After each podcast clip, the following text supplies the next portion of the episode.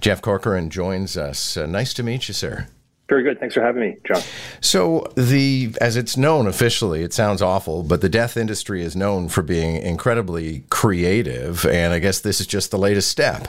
So I think what's going on in the in the in the funeral industry overall is the environment. There's a lot of changing values and attitudes as it relates to uh, you know a whole bunch of societal issues around end of life. Uh, you know, religious participation is declined, faith and institutions are in decline and you know the traditional funeral industry hasn't really you know uh, caught caught up. You know the typical case these days is that when somebody passes away, they get a cremation, uh, the family buys an urn, and then instead of staying at the funeral home, they go to a park or a golf course and have their own private ceremony. And also, it's not just because of COVID. Increasingly, people aren't even having a funeral. Exactly. And so I think a lot of people don't necessarily see the value in that. I mean, I think especially with people who don't have a close relationship with their church, you know, doing an elaborate funeral, uh, either it's faith based or not, that doesn't seem genuine to them. So I think this sort of personalization and, and do it yourself uh, trend has really taken hold. Okay, so tell me what this new service that you're offering, what form it takes. I mean, I watched one of the videos, and all of a sudden I fell in love with somebody I've never met, and they're dead.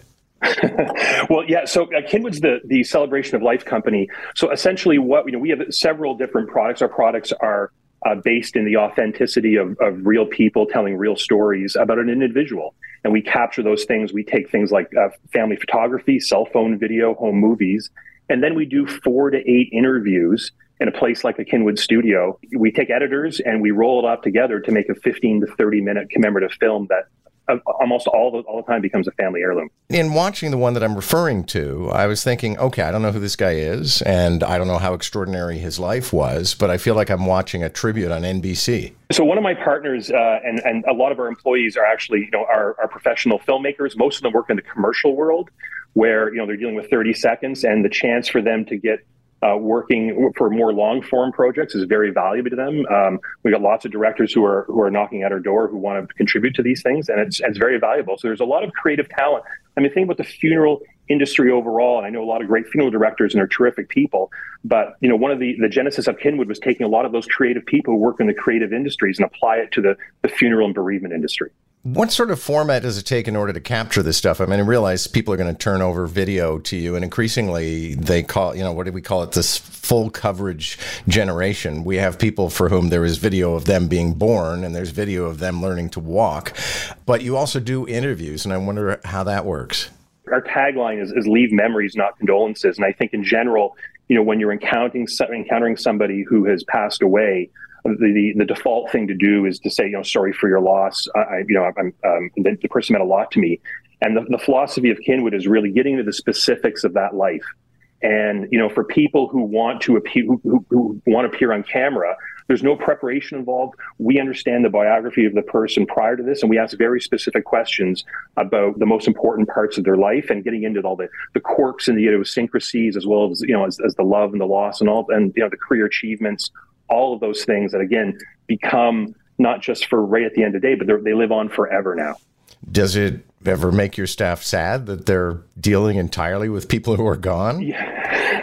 You know, I, I, do tend to check in with, with my directors often just to make sure everybody's doing okay. Because we have, you know, in, in the in the past three months, we've actually located into a funeral home and so these and the, the people here, um, my staff aren't, aren't, funeral professionals, so I'm making sure everybody's good. But I will say this: the, the, the work is tremendously rewarding, genuinely.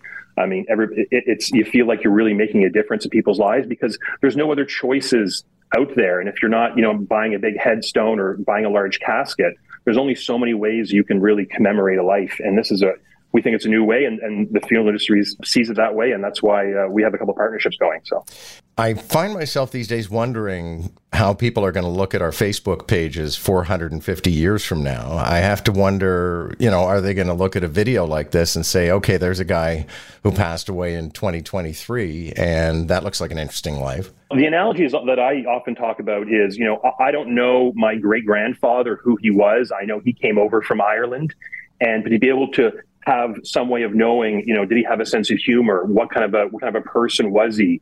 Uh, what was his integrity like? What were his likes? And now I think what the service that Kinwood offers is the ability to, you know, enshrine uh, that life for great grandchildren and generations uh, generations beyond them, and, and that really hasn't been possible before. And, and quite frankly, I don't think you can get that from Facebook. Uh, it's got some fairly lush production values, so I do have to ask, uh, what kind of price pocket are we looking at? Absolutely. So it's not as expensive as people would think. So typical, if we're shooting uh, uh films in the studio, you're looking between two and six thousand dollars once we travel or, or, go into people's homes, which we often do, the, I mean, typically the jobs come between five and eight thousand dollars. We've done jobs that include up to twenty five thousand uh, dollars. There's travel involved and multiple day shoots and those types of things. But we have solutions that can be flexible for for almost any budget. So and, and these things last forever. It's just not a one time thing. It's it's really uh, an heirloom. Thanks a lot for this. Thank you, thank you, John. Thanks.